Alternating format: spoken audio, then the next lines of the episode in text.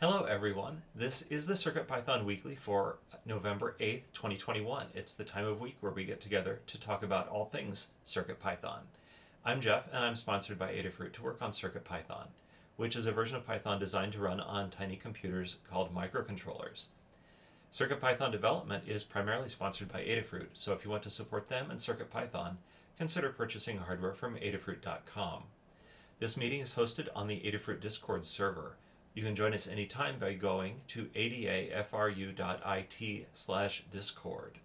While this meeting happens once a week in the CircuitPython Dev text channel and CircuitPython voice channel, there are a large number of channels that you can visit with people chatting at all times of day from all parts of the world. Uh, this meeting typically happens on Mondays at 2 p.m. Eastern Time, 11 a.m. Pacific Time, except when it coincides with a U.S. holiday. If the meeting time is changed, we'll notify you on Discord. There um, is also a calendar available on uh, GitHub that we keep updated so you can subscribe to that and get it conveniently in your own calendar application. This meeting is recorded. Uh, we record the video from the text channel and the audio from the voice channel. If for any reason you don't like to have your voice recorded, you're still welcome to participate by leaving us notes. We post the video and audio of the meeting to YouTube and then from there release the audio as a podcast. If you find that we're not available on your favorite podcast service, please let us know. There is a notes document to accompany this meeting and the recording. If you want to participate but can't make it, that's where you can leave your hug reports and status updates for us to read off during the meeting. Uh, as we go through the meeting, I'll add timestamps so that after the fact you can use it to skip to view the parts that only interest you the most. The meeting tends to run 60 to 90 minutes, so we think that that is a pretty handy option to have. Uh, a link to the notes document is posted to the CircuitPython dev channel on the Adafruit Discord every week in advance of the meeting. And if you are watching or listening to us, look in the show notes uh, to find the text of the notes document. This meeting is held in five parts. Next up is community news, a look at all things CircuitPython and Python on hardware in the community. This is a preview of the community run uh, Python on Microcontrollers newsletter. Second is the state of the CircuitPython libraries and Blinka, where I am in big trouble because I didn't copy that into the document to read off. Uh, Kattni, can you save my bacon? Anyway, that will be a statistical overview of the entire project and a chance to look at the project by the numbers, separate from what we're all up to. The third part is hug reports, where I will owe Kattni a, an extra hug for copying that data into the notes document uh, as a perfect example of highlighting the good things folks are doing and taking the time to recognize the awesome folks around us in the community on Discord, GitHub, and beyond. The fourth part is status updates. Status updates is our opportunity to sync up on what you've been up to. We invite everyone to take a couple of minutes and talk about what they've been doing since the last meeting and what they'll be up to uh, until the next meeting. And then the final part, if needed, is called In the Weeds. It's our opportunity for long form discussions. They can either come out of status updates or be something that you've identified ahead of time as just being too long to fit within that format. It can grow out of a Circuit Python issue or bug report or pull request on um, GitHub and so forth. Anyway, that covers the main parts of the meeting. And with that, I will skip back to the notes document and head to community news. These are just a few excerpts from the uh, great newsletter that Anne kind of uh, spearheads, but takes um, contributions from the whole community. And so I'll just kind of read them off to you. Uh, I skipped a couple of the top headlines, and I'm going to start with CircuitPython course connecting a robot cat to the internet. In a new LinkedIn Learning course, Sherilyn Gonda shows you how to use CircuitPython to program a robot cat that reacts to events while connected to the internet. Sherilyn shows how to code for common hardware devices like LEDs and servos and explains a common messaging protocol for IoT projects called Message Queue Telemetry, hmm, Message Queue Telemetry Transport or MQTT. If you're looking for an internet cat video that actually teaches you something useful, join Charlene as she shows how to program this robot cat. There is a link to LinkedIn, and the course is $35 after the introductory chapters. Um, yeah. So next up, Meet the Maker covers Liz Clark from Blitz City DIY, who you may know from uh, her appearances on Show and Tell now and again. Uh, so yeah, the uh, the YouTube channel is apparently called Meet the Maker, and I'm not familiar with it. I will check it out soon after the meeting. Next up, ZDNet has a list of top programming languages, and while they list JavaScript as top at 16.4 million, uh, Python is number two at 11.3 million. They say that it is most popular in DS slash ML and IoT apps, so they don't even know about the Python on hardware world. We'll have to rocket up that list someday in the future. Um, yeah, so heading down to some projects. Um, the bare metal Circuit Python uh, is running on a Raspberry Pi with HDMI and an e-ink display. Scott is working on a port of CircuitPython that runs on bare metal on the Raspberry Pi, that is without the Linux operating system. So of course Lady Ada wanted to see what works with HDMI since the REPL is available, and she happens to have an e-ink HDMI display. It is awesome! One of the plans is to make a little computer with a keyboard that is just CircuitPython. Write code, make art. With HDMI, have the output go to a little portable projector. Kids can make cool kaleidoscopes, or make a haiku computer that shows the last one made when the power is off, since this is e-ink. And there is a link to the Adafruit blog. And then next up, there were a couple of cool looking stories from CircuitPython School. This one was called There's a Jedi in My Microcontroller, Sensing Gestures with an Adafruit APDS 9960. And we've got links to YouTube, and that comes via Twitter. So, long story short, there is a lot more in the newsletter. So if you just uh, head over to subscribe to it at uh, adafruitdaily.com, you will get a lot more in your mailbox tomorrow morning. The newsletter highlights the latest Python and hardware related news from around the web, including CircuitPython, that's us, Python and MicroPython developments. And we really want to hear from you. To contribute your own news or project, you can edit next week's draft on GitHub and submit a pull request with the changes. You can also tag a tweet with CircuitPython on Twitter or email cpnews at adafruit.com. Send us your project, your friend's project, your cat's project, just uh, whatever. We want to hear about it and we want to spotlight you and uh, get you exposure for the cool stuff. It can be really simple, it can be really complex because we also you know, value the contributions of people kind of at all stages of their journey through CircuitPython and computers. So that is all I'm going to tell you about the newsletter. Next up is the state of CircuitPython, the libraries, and Blinka. This is looking at the statistics from some scripts uh, that we run on a daily basis and that report over the last seven days of activity, give or take. So overall, across uh, everything on Adafruit that is CircuitPython related, uh, we had 81 pull requests merged, which is a pretty big number, and Kattni will tell us more about why that is a little later. Those came from 16 different authors, and uh, less frequent contributors are Tekktrik and Wei Wang 83. Uh, I think 560 has contributed before, but thank you, and also it was nice to talk to you earlier this morning. And then BL three uh, is a name I also don't recognize. So thanks to everybody, especially if you are a new or newer contributor. Um, and then also thank you to our 11 re- reviewers. Uh, reviewers look over pull requests and offer feedback. They uh, test the pull requests and just help us ensure that the changes that we make uh, are the highest quality.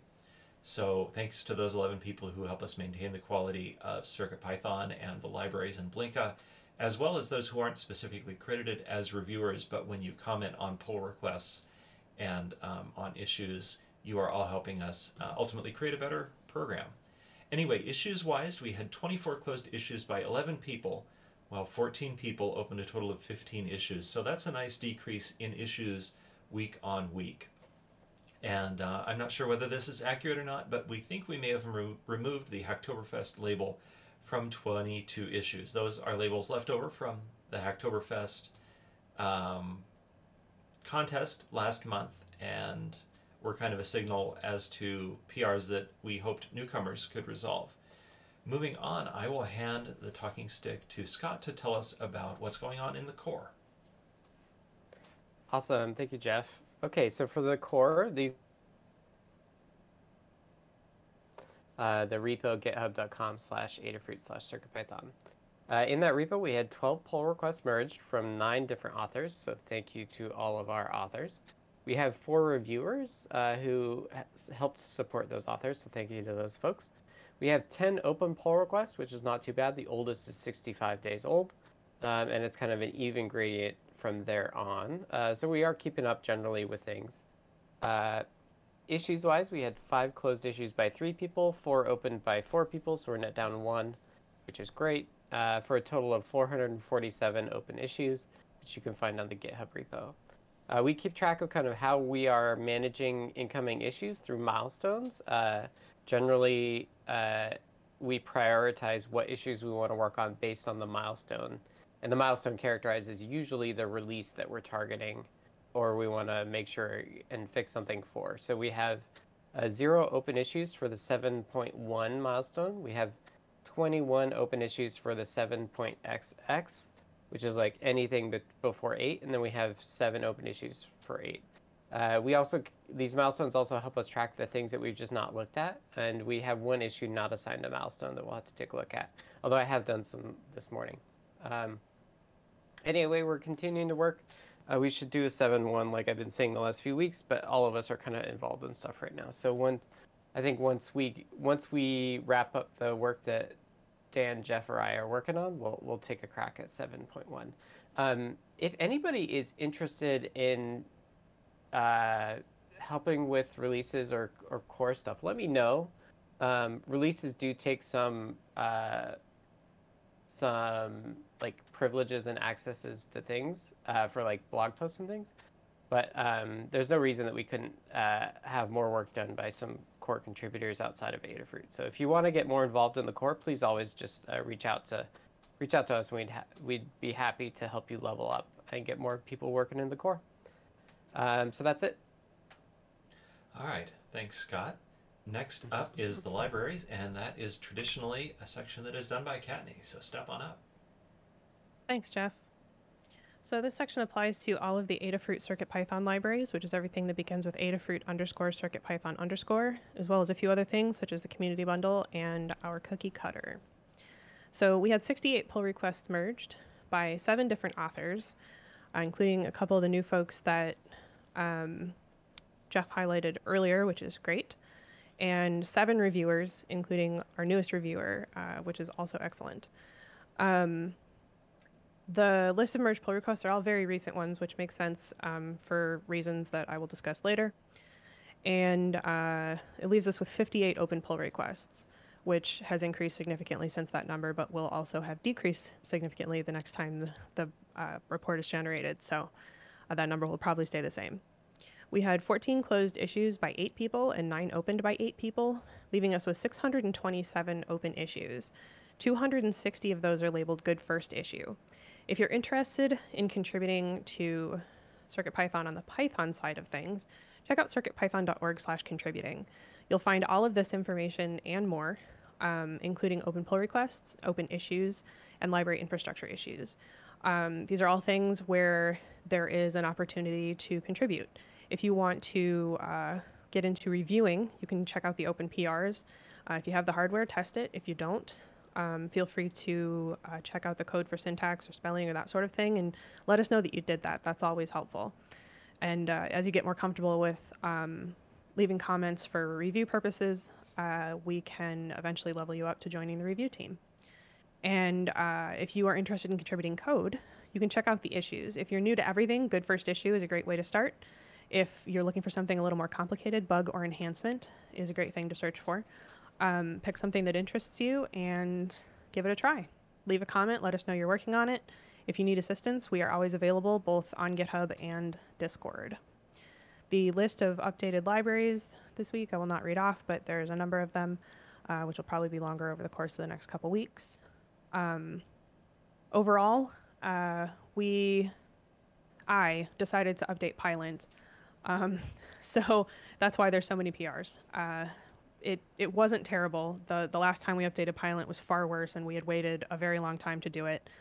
Um, so I when I ran it and it wasn't terrible, I figured now was a good time to do it. Uh, all those PRs are in. Um, they're not all merged yet, but they are completed. So that's uh, we're in a really good place with that. Um, I updated uh, our um, pre-commit config file, it was doing wonky stuff with the example code to avoid the duplicate code check, but Pylint finally implemented a the ability to just disable the duplicate code check very easily. And so that's what we're doing instead of um, doing the weird stuff with the example code because apparently it was running it on each example more than once. Uh, it was very slow. And it's significantly faster now and only running one time on each file. Uh, so that's actually part of what sparked all of this, and I'll explain all that later. Um, but overall, we are in a good place, and um, I'm really excited to still see um, a number of the good first issues being picked up by folks. Um, and uh, it's always a great way to get started with this is our good first issues. So thanks. Thank you, Kattni. And then to round out this uh, section on the state of CircuitPython, the libraries, and Blinka, you might guess that next up is Blinka. And Melissa will tell us what is going on in that end of the world. Hello. So Blinka is our CircuitPython compatibility layer for MicroPython, Raspberry Pi, and other single board computers. And this week we had one pull request merged by one author and two reviewers. Uh, there were there are four open pull requests still, and there um, have been five closed issues by two people and two open by two people, um, leaving a net of 64 open issues. There was one issue removed. Never mind.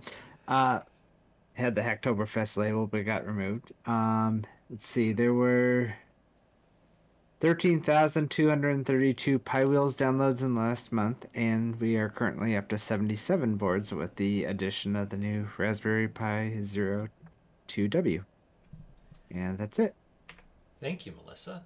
Next, we will move on to Hug Reports. Hug Reports are our antidote to negativity and the opposite of a bug report. If there's somebody in the community who has been up to good stuff, please call them out in a good way and uh, let us know.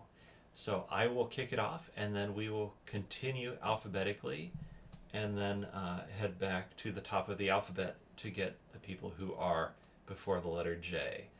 Uh, so first of all, I have a hug report to Kattni for coming to me about the pre-commit stuff uh, that she will be talking about later. I had some opinions, and she gave me a very good hearing, and I think we came to a good solution.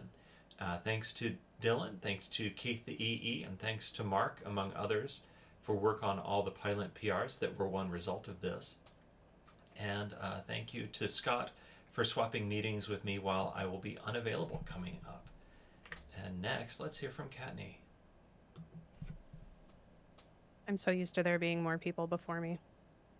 Not today. All right, I know. So um, first up, a hug report to Dan and Rose for a lovely chat about the LED animation library. It was fun to watch them bouncing different ideas off each other, um, and everybody really enjoyed it, so that was nice. Uh, to Foamy Guy for cleaning up after the after Hacktoberfest when Adabot failed to do so. Um, the uh, the um, libraries uh, the issues labels. That's what I'm looking for. I got there. Um, the issue labels were not removed by Adabot, um, so we did it manually, basically, and I appreciate that. Uh, another one to Foamy Guy for updating the PyCharm page and the Welcome to Circuit Python guide to actually be useful again. To Jeff for going over the pre-commit config YAML update with me. To Dylan for working through the Pylint update. To Keith EE and Mark Gamblor for picking up a lot of the Pylint PRs and to uh, Keith EE for looking into an import style difference and reporting back that they were the same thing and making suggestions as to which one to go with, because that was greatly appreciated as well. Um, I did it uh, a way that I thought was appropriate, um, which was different than the way Dylan had done it on every other PR that she had done, and it turns out they're identical, but we needed to pick one for style, so I went with the one that had been used in a majority of the libraries versus the one that I had done once. So that's been fixed, and everything is now the same. And that's what I've got. All right. Uh, I will read notes from Keith the EE, and then we'll move down to Maker Melissa. So uh, Keith says hugs to Dylan for getting the CircuitPython libraries working with the Pylint update, to Kattni for getting Pylint working and helping review the pull requests, and uh, at everyone for continuing to be awesome. And next we'll go to Maker Melissa and then to Scott. Hello, I wanted to give a hug report to Carter for testing out the Pi Zero W 2W and also testing it out with the new release of the Raspberry Pi OS. Um, I wanted to give a hug to Kattni for having a nice chat with me. Uh, everyone who wished me well uh, is out, and a group hug to everyone else. Thank you, Melissa. Next up is Scott, and then we'll head to the top of the alphabet with Carter, who I guess I'll be reading the notes of. Hello. Uh, for me, hug report to Ivan, IGRR from Espressif, for writing a nice SD uh, library and being open to collaboration. Uh, so I'm starting with the, the ST stuff from the ESP IDF. So thanks to Ivan for reaching out to me on that. Uh, thank you to Keith the EE, Kattni, and Dylan for dealing with the Pylint upgrade. Um, I think I missed Mark on there too. Thank you, other folks, for covering that. Uh, thanks to Gamblor for the display I/O on LED glasses. I think that's really neat, and I hope to highlight it. Uh, Hug reports Anecdata and Microdev for the Wi-Fi monitor code. Um, being able to debug Wi-Fi through an ESP would be really neat. And then uh, lastly, Hug report to Tekktrik and 560 for uh, continuing to work on adding type information into the libraries. That's it for me. Yeah, I need to check out Mark's work on the LED glasses as well because, well, I still don't have a set of glasses, so I didn't uh, didn't do it yet. But yeah, that's cool stuff, and they definitely deserve a hug for that. Anyway, uh, I have a note from Carter who has a hug for Foamy Guy for taking a look at updating text label guide to cover a common mistake. Next, I'll read some notes from C. Grover and then hand it to Dan. C. Grover also has a hug for Foamy Guy for the detailed descriptions of the fundamental concepts and design of display I/O layouts and widgets. All right, next is Dan, then I'll read notes from David. Okay, thank you. Uh, Jeff, thank you for uh, improving the bootout.txt updating, which uh, got broken at one point, and I had submitted a PR which just barely fixed it, and you did a, a more thorough job. And I understand you're fixing one aspect of that now. Mhm. And thanks also to Dave Putz, um, again, for looking at very hard to fix things that have to do with PWMIO and other pulse things that are take a lot of work to understand the low level details of. I, we really appreciate that. Okay, All right, thanks, Dan. All right, notes from David Glaude, who um, I think is listening in. Hi, David. Uh, a hug for Scott for continuous effort to make the Pi single board computer work with CircuitPython. One for Dan for the custom HID devices learn guide. One for me for the BLE CAT thermal printer learn guide. And one to Kattni for the ATtiny 817 Seesaw learn guide. And now I will let Foamy Guy round out the section of hug reports. All right, thanks, Jeff. Uh, this week, Hug reports for uh, GitHub user, I think it's Clarto, Clar, Clardotush, Clardotush, uh, but the person behind the KMK uh, firmware. So I had a chance to play with that this week, and it was really interesting. So I definitely appreciate all the work that they did for it. Um, to Carter uh, for discussing some ways to improve the display text uh, guide in the Learn system and to Tekktrik, who has uh, added lots of type info and done several other uh, PRs recently I've seen. So definitely thanks to that user. Um, and that's all for me. Thanks. Thank you, and thanks everybody. The next section is status updates. Similar to Hug Reports, we will go in a round robin fashion, and uh, we want to hear what you've been up to since the last time we had a chance to chat, uh, and what you hope to accomplish in the next week or until you're able to join us again. And uh, if there's any place you're stuck, you can throw out a question and maybe people will answer you in the text chat. But if it's a longer discussion or needs to be verbal, please uh, put a topic in the weeds and we will um, talk about whatever is on your mind that's related to CircuitPython. And of course, we also invite you to talk about things that are outside of CircuitPython but uh, that you want to share with us because a lot of us are also friends and pals and it's a community. So, anyway, let us know. Tell us how uh, your progress goes laying in vegetables uh, in canned or pickled form for the winter, for instance that's not what I'm going to tell you about. Anyway, so uh, last week I had ama- amassed just a bunch of uh, work in branches that were in progress, and so I got as many of them turned into pull requests as pull requests as possible last week, and that makes my list look a little bit long. Uh, anyway, as Dan mentioned, I improved bootout.txt writing, but unfortunately, I broke safe mode. There's a second pull request out that will fix safe mode.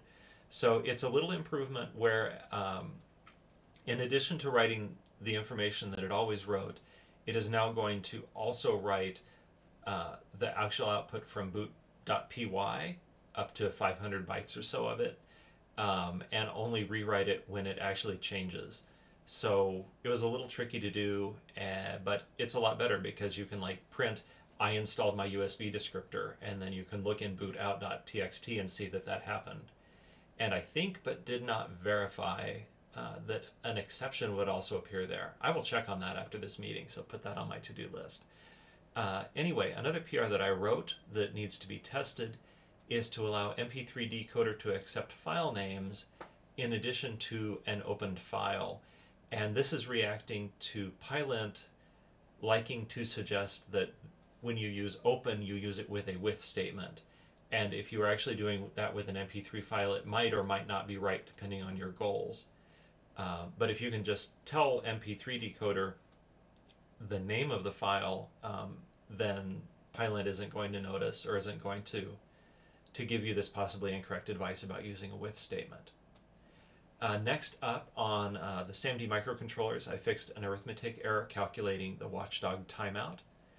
Um, on the Espressif microcontroller, parallel image capture now supports what is called continuous capture.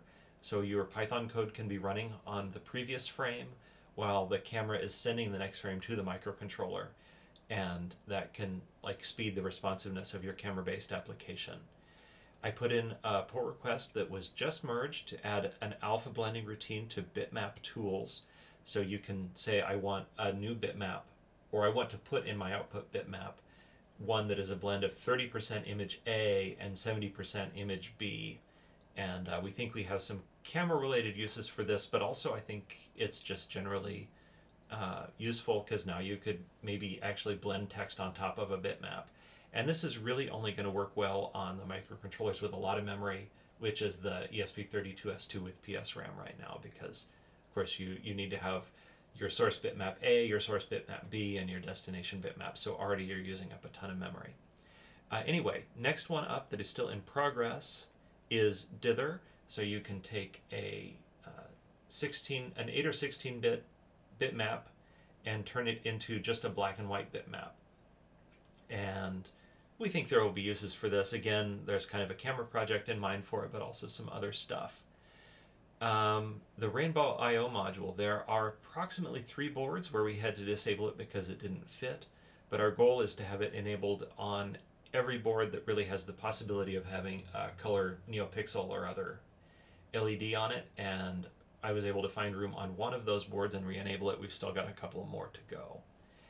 On Sunday, I looked around and found, found some other places that we can save firmware size, uh, but I haven't turned any of them into pull requests yet. There's one that is really not a trade-off at all. It's disabling some functionality we don't use. There are two more that are kind of slight degradation in functionality, but that I don't think anybody is actually using. So those will become pull requests someday when we could use a couple hundred bytes in order to fit something like Rainbow I.O. on one of our microcontrollers. And then the last one up that made my list is uh, I helped with a problem in nvm.toml, which is a GitHub repository that includes information about flash chips, and reported a bug in Cascade Toml, which uh, Scott was kind enough to confirm it was a bug. Um, and that bug led to the first problem not being detected right away, I guess, is the story. So, anyway, uh, this week, uh, with Dither working, I can work on completing the camera to thermal printer project idea. So hopefully that will soon become a guide on the learning system using the ESP32S2 with the UART thermal camera, U, UART thermal printer, excuse me, and then the OV7670 or other camera. So you'll be able to hit the shutter button and have your photo come out. It'll be, you know, lo-fi, um, similar to Game Boy camera, I guess. I never owned one. And uh, several of the above PRs that I mentioned will probably need revision before they can be merged, and the Dither is definitely one of those. So, uh, coming up after that, I will be missing the meetings on November 15th and 22nd, and I will be back, um, yeah, basically at the end of November. My Discord activity will probably also be reduced. Uh, that's what's up with me, and if that wasn't long enough, I have already looked ahead at what Kattni's going to tell us about. So, take it away, and then after you, we will head to Melissa. All right, so I've been talking for several weeks about the Welcome to CircuitPython guide update that is now in moderation, but the guide is mostly live, so you can check it out now. The new pages include the CircuitPython documentation page, which is live, and the How Do I Learn Python page, which is not yet live. Also updated the Welcome to the Community guide uh, to include circuitpython.org and reference the libraries more, and link to the new CircuitPython documentation page within the Welcome to CircuitPython guide. Um, our new products and photo team is working on new sets of CircuitPython compatible board images based on mine and Dan's suggestions. Two sets of them are done and they look amazing. I'm really excited about this.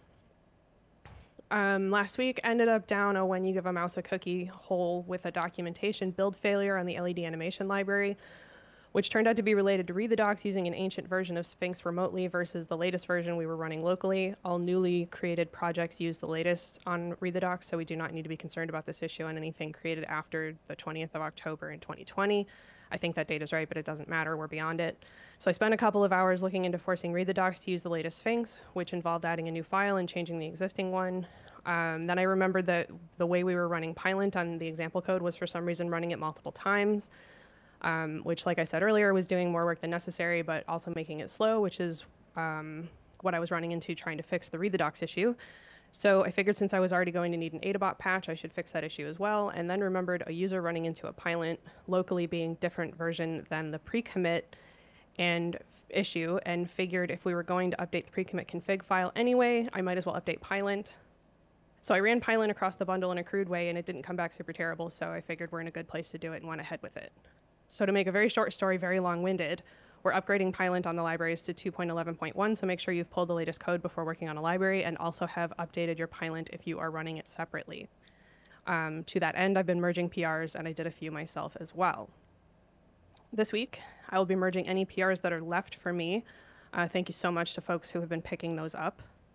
Um, and uh, it turns out I broke the docs with my fix, uh, but I know why, so we have a fix, um, which I'm going to bring up in the weeds because it's two options, um, and we pick one of the two. Um, I started the guide for the Adafruit Monochrome 1.12 inch 128 by 128 OLED graphic display. Uh, it's in the shop but not available yet. Um, so that guide will be, um, I, it depends on, because I won't have the hardware to finish the code parts, but the core of the guide will be done this week.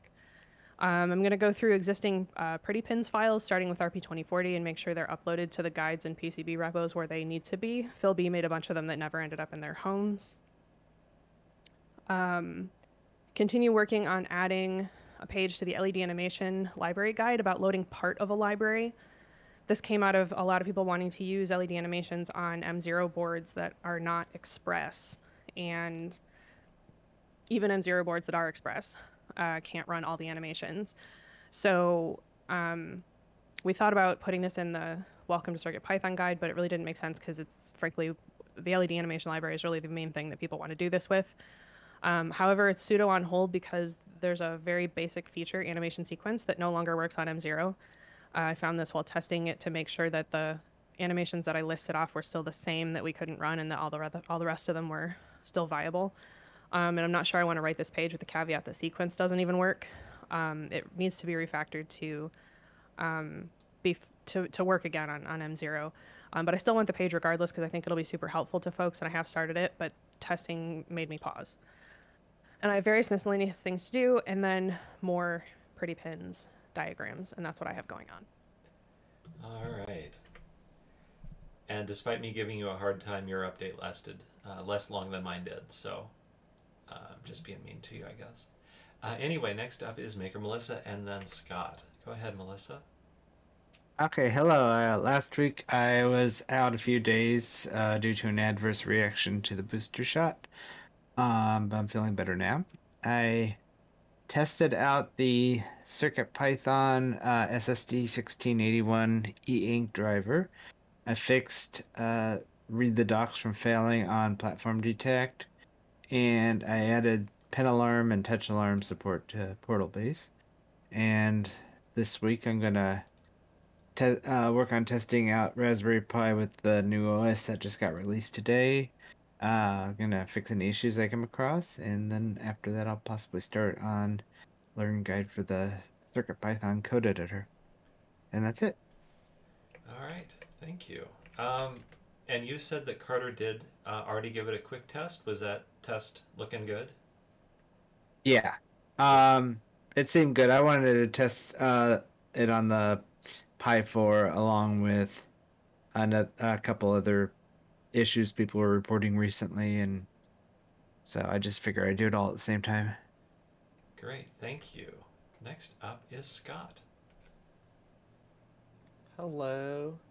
Um, I was struggling a little bit last week with USB troubles. I so didn't quite make the progress that I wanted to. I spent a lot of get frustrated capital on getting frustrated with non CircuitPython stuff. Uh, but yesterday I put in a new motherboard in my computer, so hopefully I won't have to deal with that uh, this week. Just gotta send off my other one to get fixed. Um, I got CircuitPython compiling for the 02W, uh, and the UART output is working. However, input is not, uh, because it depends on the interrupts, which I had forgotten, uh, and then immediately found that, yeah, I actually do need interrupts working. Um, so I'm working on that. It's uh, got a different interrupt controller from the Pi 4, so uh, it's good work to do because it applies to basically all of the other Pis. Um, so I'm just going to keep fi- finishing that up. Um, and then I also put out a call for like a tiny USB like library for the SD MMC cards. It turns out Ivan uh, IGRR fr- wrote the IDF version based on the OpenBSD code and is open to actually splitting it out of the IDF into a separate library. So I started tweaking it for CircuitPython and plan on collaborating with the ESP Espressif folks uh, so that we can actually have a, a library very similar to TinyUSB, I think, uh, that they can use in the IDF and we can use in CircuitPython, and it will manage kind of all of the standard uh, SD card stuff for us. Um, so this week, uh, I'm going to try to get everything going on the 02W, um, basically to the point that the Pi 4 is at.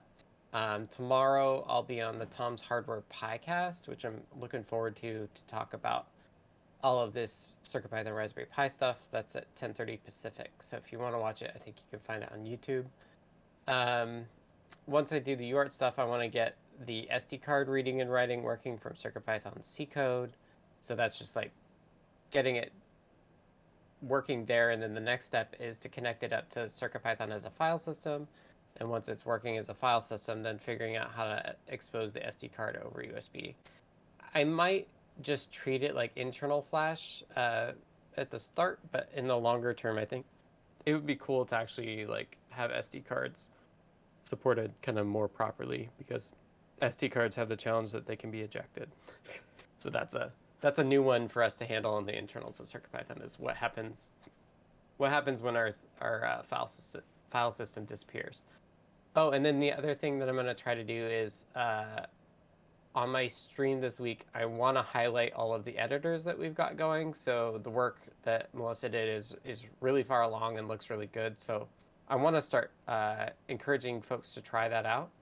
Um, on the iOS app side, we have uh, PyLeap and FileGlider, and I think they're both currently set up so we could actually give out uh, beta access to those apps as well. Um, they're doing pretty good, so uh, I want to test test those this week, find any issues, and, and try to start getting, particularly this group of folks, um, testing it out and seeing what you find, um, and start a like trying to trying to start the iteration loop between people trying it and the folks working on it fixing things. So check a look, uh, keep an eye out for that. It should be really really neat, and that's just the beginning of all the BLE workflow stuff. So it's gonna be cool. Thanks, Scott. Back up at the top of the alphabet, I've got notes from C. Grover, and then uh, we will hear from Charles Burniford. All right, so C. Grover writes, working feverishly on a set of retro graphic widgets for Display.io. The project is heavily inspired by the work of FoamyGuy, but he uses, or but C. Grover's version uses a normalized screen addressing scheme rather than pixel counting in the hopes of achieving some screen size independence. Uh, they've completed two widgets a magic eye tuning indicator and an animated kitchen scale like object. Had some fun with polar to rectangular conversions in the process. And then, starting to examine how to create some new display IO graphics primitives to help with arcs and donut circles. Also looking at issues with accuracy of polygon shapes when compared to rect. I'm expecting that it will be an intense and useful learning opportunity. All right, next up is Charles, and then after that we'll go to Dan.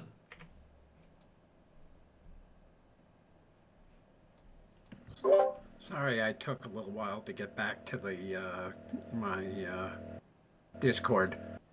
All right, we're, Well- we're ready for you. Okay, I'm. Can you hear me? Yes. Okay. Um, I'm I'm I'm looking forward to the. I'm really looking forward to Bus.io and uh, and uh, yeah, HID MIDI because I really want to build a. Uh, I'm dying to build a Circuit Py, bare metal Circuit Python uh, MIDI sequencer because I've got I've got the basic code from a version I wrote for Blinka. And I want to see if I can convert it to bare metal. See what happens with that. And some of the controls are uh, on I2C. So I sort of need bus IO, uh, I2C. So I hope that happens real soon. Uh, uh, soon, uh, Scott. All right, well, keep us posted on your progress with that as it goes, Charles. I certainly will. Thank you. All right. Um, next up is Dan, and then I'll have notes from David. Okay, thanks. Um, so I'm continuing to work on being able to use async the async IO library in CircuitPython. And uh, last week I had done a demo where you could blink two LEDs independently of each other. They kept their own rates. Uh, this time I made a small demo of uh, making two servos run in synchrony but without knowing about each other. So um, they're stepping through a range of motion and over a period of time. So they're stopping uh, to wait for a delay every little bit, and when one stops, the other one runs, and then they they take turns. So this is good for, for instance, the Learn Guide that has uh, fairy wings that you wear on your back, so that the the wings would uh, work in synchrony and not bump into each other.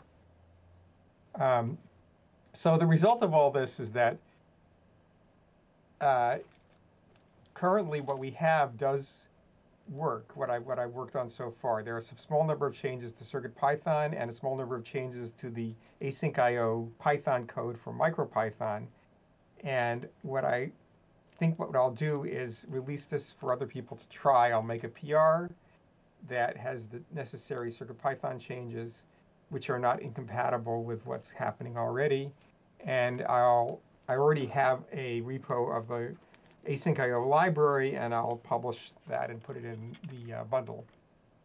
And I'll write up a guide with some examples and um, say that it's experimental and have people try things so that we had talked about making CircuitPython 8 focus on async um, uh, and cooperative multitasking, but we might get there sooner than that. Um, and the other thing, things that we then need to do are come up with um, ways of, uh, say, monitoring pins for transitions that are compatible with using them in async. CountIO already does the interrupt stuff that we do, do, but it doesn't have an async API. So we might add an async API to CountIO or add something to DigitalIO that has an async API or have some kind of wrapper. It's not really clear yet. And I still also want to make it's really easy to make mistakes when you write these async IO programs, and I want to um, maybe come up with some more helper uh, functions and some class maybe in async IO that would make it less likely for you to make mistakes. Okay, that's it. Thanks, Dan. Uh, next, I will read notes from David, and we will end the section with Foamy Guy.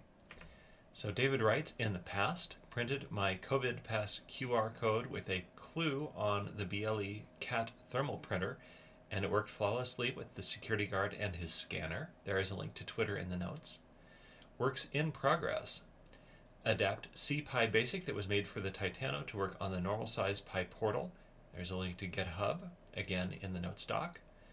Trying to adapt the radio controller to build a joystick USB HID Another GitHub link in the notes doc. The goal is to use a QT Py to transform a Wii, Super Nintendo SNES Classic Mini Controller CLV202 into a USB controller.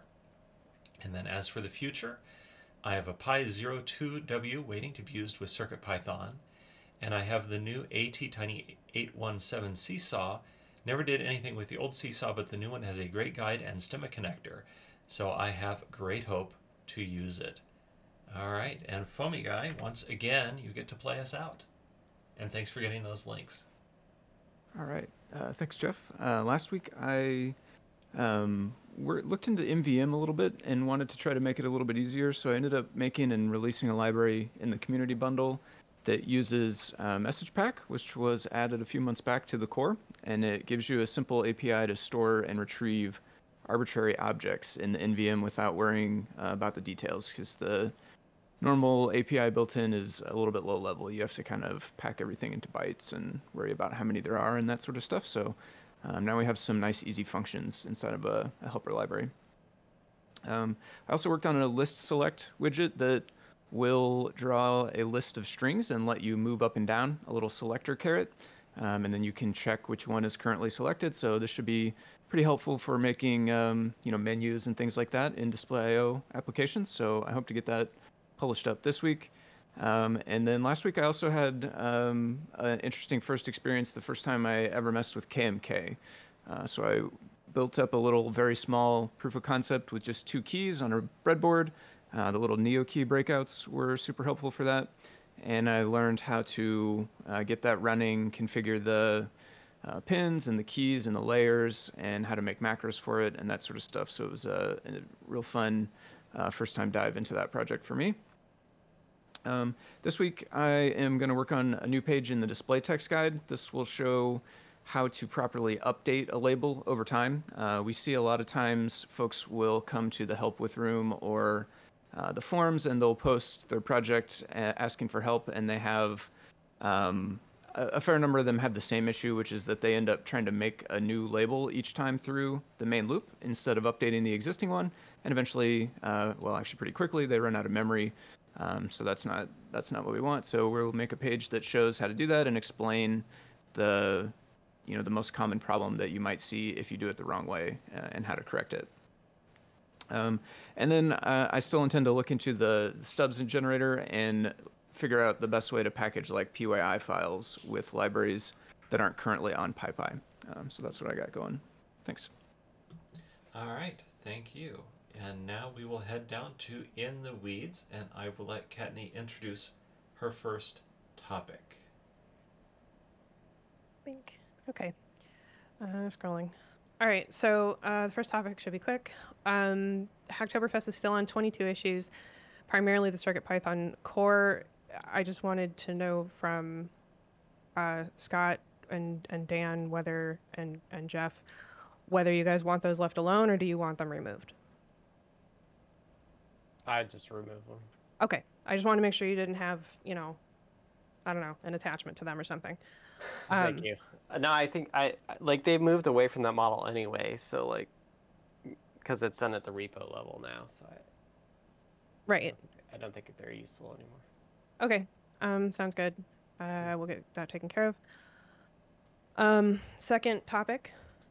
Uh, I broke the docs um, with my update. And my question is, do we care about adding Sphinx to the the um, re- the actual the actual requirements.txt file for the libraries? It means it will install on the computers of everyone using Blinka, and it's not needed. But for reasons that I can explain, um, it would make things a lot easier for me, and, and it would avoid duplicating requirements.txt in every existing library repo. It's not needed on new libraries, so Cookie Cutter doesn't require an update. Does anybody care? Can you tell me real quick why it's not required on new libraries but would be needed on the old ones? It's not required on new libraries because Read the Docs does not need to be told to use the latest version of Sphinx on um, any of the new libraries because it automatically, like as of last October, um, is using the latest Sphinx by default. So only libraries that were created before that time um, need to have Sphinx and requirements.txt to be running anything newer than 1.8.5, and they're up to 4.2. Well, what I did when I was fixing the platform detect repo is I actually had a separate requirements.txt under docs, and then I just pointed that in the read uh, the docs uh, uh, uh, config file. Yes. So that works. However, it breaks the documentation when there are um, requirements such as Blinka or NeoPixel or any other libraries because we don't auto mock anymore because of the fact that uh, Sphinx can actually find the libraries if they install them from requirements.txt. Um, and so what's happening is that documentation that has any major requirements, for example, the MagTag library, um, it passes locally because the both requirements.txts are used locally and then when it tries to build remotely it can't find the libraries because they're they're not either auto mocked or um, installed from requirements.txt so this the, the solution is two th- one of two things. Either i need to duplicate requirements.txt into the docs folder plus sphinx which means we have to update two requirements.txt files every time we update any libraries to have any other requirements. Or two, we add Sphinx to the current requirements.txt, um, revert the docs file to be using the one that's in the root directory, and everything will work. There's another option. You can actually just have it with the Sphinx in it inside the docs, and then in the um, script that goes and runs uh, when you go and when GitHub Actions is done, you can have it at, just run both of the requirements. Oh, you can add multiple roots. So to the read the docs.yaml file, you mean? Um, y- well, you would um, put that in. Uh, hold on, let me look up what the name of the. Because the, The issue isn't GitHub is- Actions. The issue is read the docs. Read the docs doesn't use GitHub Actions. Right. I'm just okay. Hold on, just a second. Okay. Yeah, look it, It- up it- really quick. It it seems weird to me that you would have different behavior based on when you created the library. That's just what It's- they do. It that much is true. It- It's just a fact. That's not anything to do with us. That's how Read the Docs decided to do it. They just decided, as of a particular time, they would run a new version, and everything created before that continues to run the old version unless you tell it otherwise. Well, how do we tell it otherwise? Okay, here I just posted a link in here that goes to the line that uses that requirements. If you have the pip install and point it to the docs requirements as well, or you could even like look at that it exists first, um, then you could have it install the requirements inside there, and then it doesn't have to install on everyone else's computer. Okay. that- the f- the That's not fix is that's to not put a requi- for that's not for read the docs, right? This is not run for read the docs. This is No. for actions. Yeah, that's what I'm saying. It's Right. like But doesn't read the docs happen on, in? Oh, you're saying in the um? I got you now. yeah, read I'm the docs talking remotely. Um, it's building. So In the, the read the docs config file, you can actually tell it the requirements in there as well. That's what but I that's did still- with. But can you do two requirements files? Yep. yes, but docs? you have to include all the files in both of them, and then Sphinx in the one that's in the docs folder, which means there's two files you have to update if you update any of the requirements for that library. Wait, why? Why does? Why do you need the de- the library's dependencies in both the requirements files? If Because just read the docs- both of them? Well, Or- because read the docs only looks at one. I Um, just posted like when I edited the read the docs okay, and this, is, this is the fix. in platform detect. Okay, and I I didn't put know you could do two. Yeah. This this is the fix. Okay. Oh, okay. So you still Well- need two, but only one of them. The the one that's in docs just has Sphinx in it, and the other one has all the all the things. The reason you need both is because remember we used to auto mock, auto doc, mock import everything. Yep. We don't. I'm telling Scott, we we don't do that anymore. No, Because I, it Um, always created weird problems. because it installs the libraries from requirements.txt and then actually finds them legitimately. Yeah, I know. so if I know, if I know so if we talking if we switch read the docs.yaml to only use the docs one, which doesn't include all the libraries, right, right, it fails remotely. Okay, then I guess I don't understand your question. Well, it. I don't know that I don't know the background of what read the docs has changed, but if if there is this hard cutoff between like the new way and the old way, hmm like you you mentioned that you can we can opt the old libraries into the new way, like The thing you can opt is still can't. quite what you get. There, there's no way for you to opt the old ones to act like the new ones without the read the docs YAML file. That is not wi- without deleting and recreating your project, which is Yeah, we would have to delete like 280 read the docs projects and recreate them oh all yeah, Uh, on the Read the Docs. Uh, on the read the the docs docs. website. Yeah. um, So, like doing this to the existing libraries is the fix. Can can what let wait um. Okay. Wait, because I actually we could talk to the read the docs folks and be like, hey, can you just upgrade all of our stuff? Um, potentially, because like what I'm trying to avoid is like having this gulf of these ones work one way and these ones work another way forever, right? Like, ideally, they should work all the same. I think that if we put the config.yaml file in, they will all work the same. I don't follow. If we put the read the docs YAML file in all of the repositories, they would all behave the same. But you, No, Kattni, the- I think have just been putting the file in the old ones to get similar to the current behavior, but it's still not quite it's the in the existing libraries. I didn't update Cookie. Cutter because new libraries are already running the latest and they don't need it. I mean, here's the deal, right? There are broken documentation situations right now, and this is a quick fix to deal with that. If we want to talk to read the docs and have them update things, that's great. I don't see that happening overnight, and I do see us needing documentation that works. No, I mean I get that, but I want to make sure that the work that you're doing, especially if it's involving a lot of libraries, is the right direction. Right? Like, it like Jeff's point is like, well, for all of our libraries, we need to have this read the docs YAML file, and therefore they'll work all the same. That's good. And it worries me a little bit. Like I don't have the, I haven't seen the context for the change that read the docs did. Um, but we probably don't want to be in a world where we auto update Sphinx. Um, it's And we prob- and we pin Sphinx in that doc slash requirements dot text file. But Okay. I also hate pinning things because it means we forget to do anything with them until it's like six versions later, and then all of our docs are failing, and we wonder why. Yep. Yeah. I mean, it's it's a matter. It's a yeah. We we haven't locally pinned Sphinx in a long time. Like we've been dealing with with Sphinx updates for I, I'm not sure how long. I could go back and find the PR when we changed it, but Mhm. We we've been running latest locally for like a while. It's Right. just we were not running latest remotely on previously existing libraries. Okay.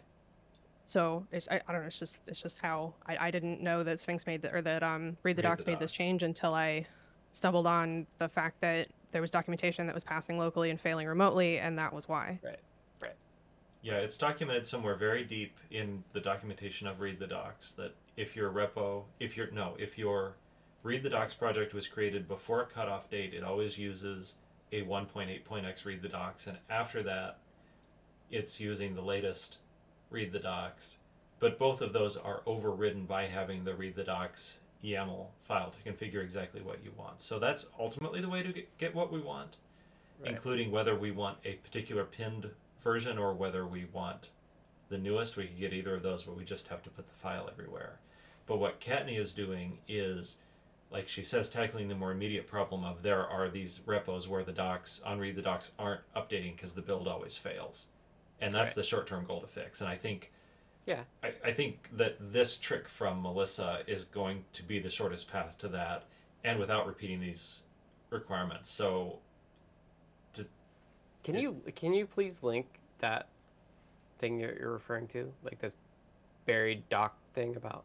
Yeah, I'll. I'll find it if Kattni doesn't want to. It, we had it in a in a private chat, but I do have the link somewhere. I just don't want to click over there right now while we're uh, Okay. while I'm screen recording. Yeah. I'm well, so I- not. Yeah, I'm not sure um, what the link was, so I'll let Jeff find it. Okay, I'll I'll add that on Discord after the meeting in the text channel. Yeah, so it's it's it sounds to me that the approach Kattni is suggesting is the right way. So for the old for the old libraries that are not working right now, we'll add a read the docs.yaml that has a list of two requirements on it. The doc requirements will have the Sphinx version that we want, which will not be pinned, so it'll just say Sphinx. Um, and then I think what we should plan on doing is that going forward, so adding to Cookie Cutter and all of the other libraries, we should probably just have those that same setup. Um, so add the requirements with Sphinx in it for all of the new libraries as well, and and add the YAML too. But the YAML already exists. Like the the file Okay. has existed this whole time. It's just it's been updated. okay, Okay. So yeah. so that'll be less churn, which is nice. Yeah, it's just it's just adding to an existing file. Right, and so that'll get us to the point where all of our libraries behave the same way when it Um, comes yes. to read the docs. Yep. Awesome. Thank you for doing that work. Yep. Which one of you is going to file that issue? I'll just do it. I'm not gonna file the issue. I'll just straight up update it. Okay. Thanks, Kattni. Thanks, Scott. Thanks, Melissa. it's for- easier to update it to give um, someplace to base the Adabot patch off of anyway. So I'll Mhm. update it in Cookie Cutter. And thanks, Melissa, for already knowing the secret solution. No problem. I was uh, researching it last week because I was like, why is this failing? All right. If there's nothing else, then, uh, and unless anybody else's cat wants to meow, I will take us to wrap up. My cats are asleep. Okay. So, um, this has been the Circuit Python Weekly Meeting for November 15th, 2021. No, that's not right. I'm reading what it says on the screen, but that's the date of the next weekend, November 5th, the next meeting. Next, we're going to wrap up the meeting. Thanks, everybody, for joining us. This has been the Circuit Python Weekly Meeting for November 8th, 2021. The next meeting will be on November 15th, 2021, as regularly scheduled. Um, thanks to everyone who participated today. If you want to support Adafruit and CircuitPython, as well as those of us that work on CircuitPython, consider purchasing from the Adafruit shop at adafruit.com. The video of this meeting will be released on YouTube at youtube.com slash Adafruit, and the podcast will be available on all major podcast services. It will also be featured in the Python for Microcontrollers newsletter. Visit adafruitdaily.com to subscribe.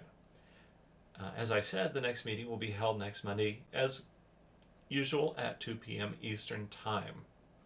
This meeting is held on the Adafruit Discord, which you can join at any time by going to adafru.it slash discord.